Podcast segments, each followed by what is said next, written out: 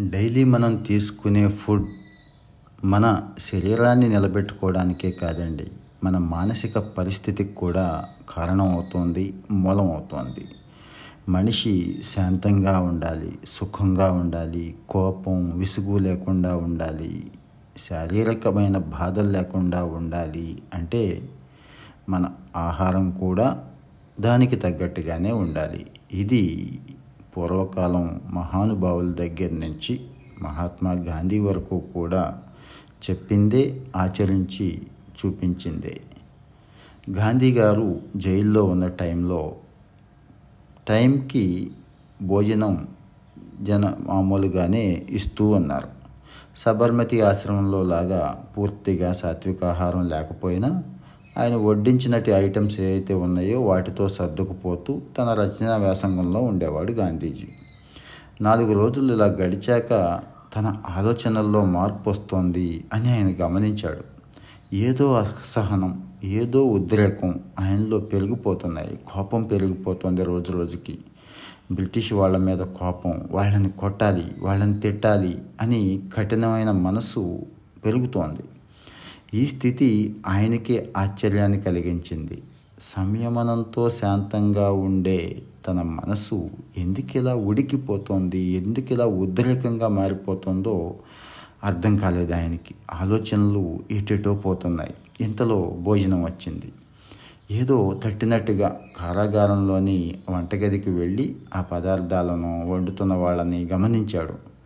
ఉరి తీసే తేదీ దగ్గర పడుతున్న ఓ కరడుగట్టిన ఖైదీ వంట చేయడం చూశాక ఓహో ఇదా నా కారణం. నా మనస్థితి మరా మారిపోవడానికి ఎలా అయిపోవడానికి ఇది కారణం అన్నమాట అనుకున్నాడు.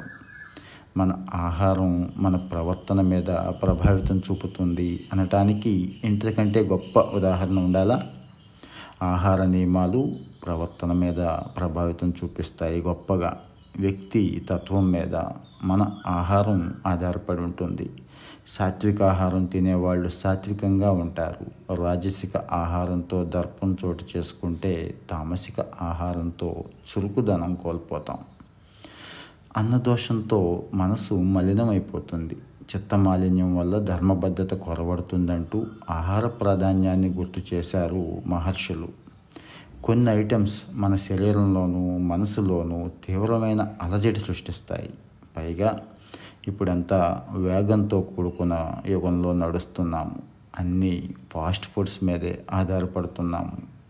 మన నాలుగు కూడా కొత్త కొత్త టేస్ట్లని రోజు ఎక్స్పెక్ట్ చేస్తోంది. టైం కాని టైంలో తినమని చెప్తోంది. ఇక సామాజిక పరిస్థితులు కూడా మన భోజన ఆహార నియమాల్లో చాలా మార్పులు తీసుకొచ్చేసాయి పార్టీలు ఫంక్షన్లు అని వేళాపాళ లేకుండా తింటున్నాం. శరీర ధర్మాన్ని అనుసరించి మాత్రమే తినాలి. శరీరానికి ఒక ధర్మం ఉంది అది కోరుకునే ఆహారం ఉంది అనేది మర్చిపోతున్నాం. మన ప్రవర్తన మాట తీరు కూడా మనం తినే ఆహారం మీద ప్రభావితం చూపుతాయని అందుకే అనవసరమైన ప్రసంగాలకి దూరంగా ఉంటూ ఏం మాట్లాడకుండా తినేటప్పుడు మౌనంగా ఉండాలి అని అంటారు. భగవద్గీతలో శ్రీకృష్ణుడైతే యుక్తాహారం అనే దాన్ని కోట్ చేస్తాడు. శరీరానికి యుక్తమైన శరీరం ఆమోదయించే ఆహారాన్నే తీసుకోవాలి అని చెప్తాడు. సాత్వికాహారం అదే యుక్తాహారం. బుద్ధి ఆరోగ్యంతో పాటు సుఖ సంతోషాలు కలుగుతాయి ఆయువు కూడా వృద్ధి చెందుతుంది అంటారు. పాల వంటి రసపదార్థాలు వెన్న నెయ్యి వంటి స్నిగ్ధ పదార్థాలు తేజస్సుని పెంచుతాయి. చేదు పులుపు ఉప్పు కారం ఎక్కువ వేడిగా ఉన్న వస్తువులు తీక్షణతను అలజడిని అశాంతిని అనారోగ్యాన్ని కలిగిస్తాయి. ఇక పక్వం కానివి సరిగా ఉడకనవి రసహీనమైనవి దుర్గంధాన్ని ఇచ్చేవి పాడైనవి మనలో తామస గుణాన్ని పెంచి నిర్వీర్యం చేస్తాయి అని శాస్త్రం చెప్తోంది. రుచి మరిగిన మన నాలిక జహోని రెచ్చగొడుతూ ఉంటుంది. కొన్నిటితో సంతృప్తి చెందదు. కొత్త కొత్త రుచులు కావాలి దానికి.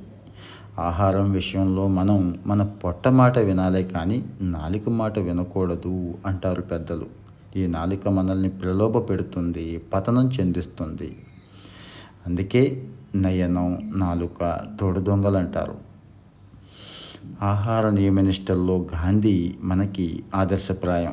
ఆయన అన్నం సహా ఐదు పదార్థాలే కంచంలో ఉండేటట్టు నిబంధన పెట్టుకునేవాడు. జీవితాంతం దాన్నే పాటించాడు.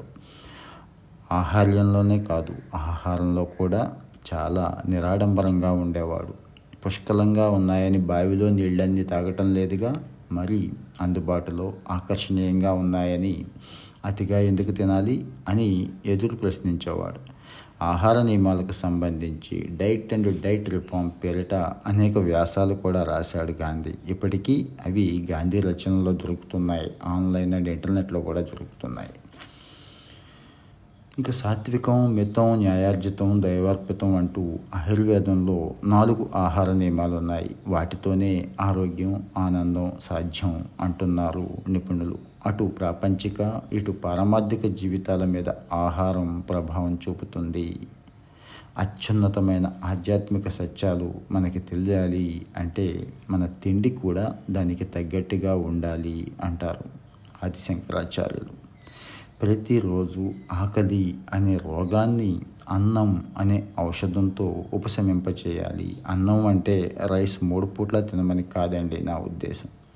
శారీరక శ్రమ లేని ఈ రోజుల్లో మనం గ్లూకోజ్ అండ్ స్టార్చ్ రిలేటెడ్ పదార్థాలకి ఏవైనా కానీ దూరంగా ఉండాలి. కాస్త ఫైబర్ కాస్త ప్రోటీన్స్ ఇలాంటివి యాడ్ చేసుకోవాల్సిన అవసరం ఉంటుంది.